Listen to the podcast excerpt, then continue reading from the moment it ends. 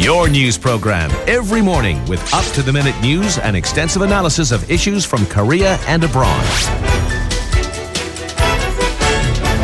This morning with Alex Jensen on TBS EFM. So you may well have seen the uh, predictions of the Bank of Korea uh, last month suggesting that uh, this year growth will remain in the just above mid 2% range. Next year, lowering its forecast uh, to 2.8%. And uh, this idea of settling for the 2% range for economic growth is certainly jarring when we consider where the country's come from and where the lofty ambitions had been just uh, a year or two ago and before. But uh, the Bank of Korea has also released a, a fairly damning report uh, criticizing the structure of the economy, saying reforms require much improvement. Let's now get the views of Professor Kim Sung Hyun from the Department of Economics at Sungkyunkwan University. Good morning. Good morning, Alex. So, uh, w- what do you make of the BOK's analysis on structural reforms here? Well, I agree with BOK that structural reform is very slow. Um, and also, BOK warned that structural reform can worsen situation in employment and investment in certain sectors and regions in the short run, especially due to restructuring in shipping and shipbuilding industry. Um, while structural reform can bring benefits in the long run, but in the short run there can be some some costs because it takes time for structural reform to produce positive effects. Yeah, and I mean, there's just been so much criticism of the various reforms that have been proposed as well. Uh, a lot of opposition from labour unions and other groups. Can you just briefly define for us what we mean, though? Uh, sometimes I think we just take this term for granted structural reform. Yes, the structural reform uh, basically is to reorganize the structure of a company or industry to obtain the best outcome given limited resources typically it's done through, you know, uh, by shifting resources from the marginal companies to, um, to, mo- to companies and industries that have growth potentials in the future. So I think it's it's like a you know surgical uh, remover of cancer from cancer patient. Um, so it, it's necessary um, for the for the future, but the problem is that uh, the patient should be strong enough to sustain the surgery well, that's a good analogy, uh, but at the same time, um, we, we factor in. I don't know. I don't. I don't want to portray unionists as as being a, a disease or anything of that nature. But uh, we do have strong opposition here from unionists, don't we? For example, to labour reform. Can you just uh, also spell out for us some of the difficulties the country faces in terms of getting people to go along with structural reform? Yeah, I mean, structural reform necessarily, you know, brings uh, opposition by uh, those people who have uh, have powers now, and labor union uh, obviously has power.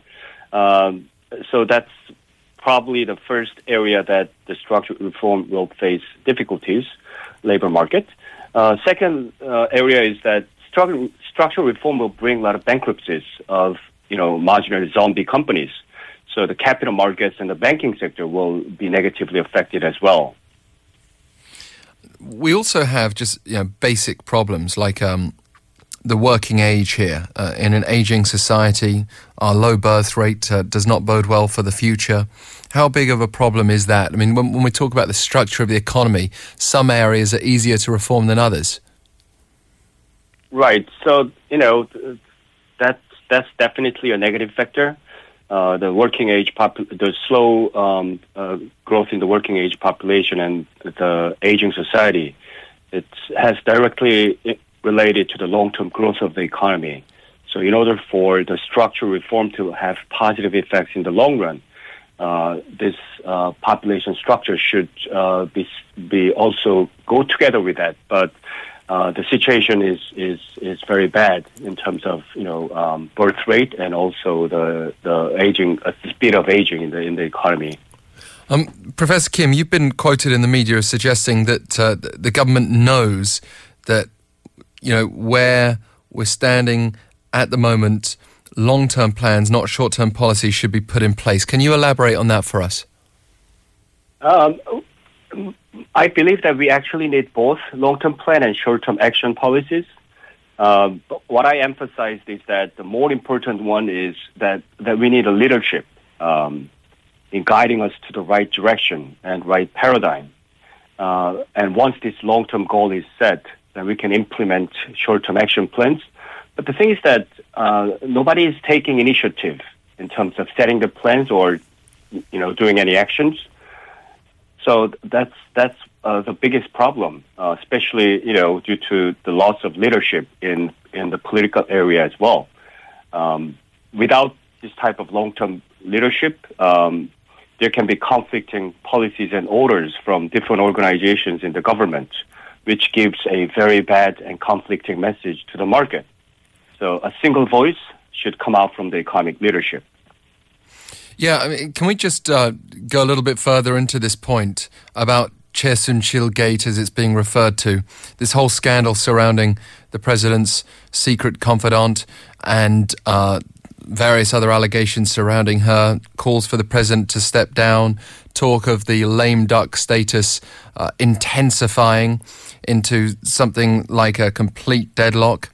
Uh, none of that is going to be conducive to improving the economy, is it? Definitely not. Um, it's people, you know, lose confidence in any policies designed and you know initiated by this government. So it's definitely a very bad news in any type of economic uh, policies. Uh, we don't know who's going to be the uh, new minister if there is a complete, you know, overhaul of the government um, um, organization. So the the government officers um, who are supposed to start all these initiatives are not doing anything at all these days. So it, it, it's a big issue. Um, the other thing is to look at this in a bigger picture. Obviously, we have this scandal right now, and, and, and it will pass at some point no matter how long it takes, it will pass and we'll still be in this position where we need to secure growth potential, where we need to look at the structure of the economy and, and those areas that we can change. Can we learn, as the BOK suggests, from the US, from Germany, from Japan? Uh, we, the government needs to um, find uh, which sectors can lead Korea's economy in the future. Um, the, the government recently announced that there are nine major sectors uh, that can, you know, uh, ha- bring growth potential in the future, and those areas include, um, you know, artificial intelligence, biomedical, uh, virtual reality, etc., etc. But these um, uh, areas change over time. Uh, as we have seen that, you know, the Samsung and Hyundai have led the Korean economy, but both of these companies are in trouble these days.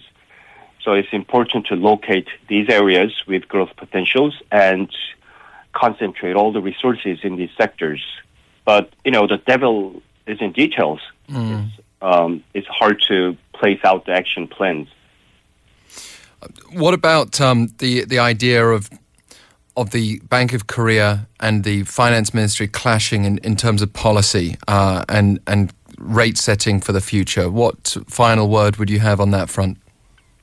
Well, they blame each other, which is not a good sign. Uh, they claim that, you know, Bank of Korea, for example, claim that the government has room for more expansionary fiscal policy, while the finance minister said that BOK has room to lower interest rate. Um, instead of, you know, uh, claiming that other areas have more potentials, they should start acting. Um, so more expansionary and moni- uh, expansionary monetary and fiscal policies should be used, and they should be used together. Uh, and that's probably the most important thing to do at this time. Well, thank you so much, Professor Kim, for joining us today. Thank you. Professor Kim Sung Hyun from Sungkyunkwan University. And um, actually, the same institution, uh, scientists at Sungkyunkwan, uh, yesterday announced uh, that they'd made progress in terms of these uh, nanobots to, to fight cancer. And you think of those sort of technological breakthroughs that are going under the radar somewhat at the moment. And um, that's the sort of area where Korea could continue to thrive. But we need several growth engines. We'll continue in just a few moments.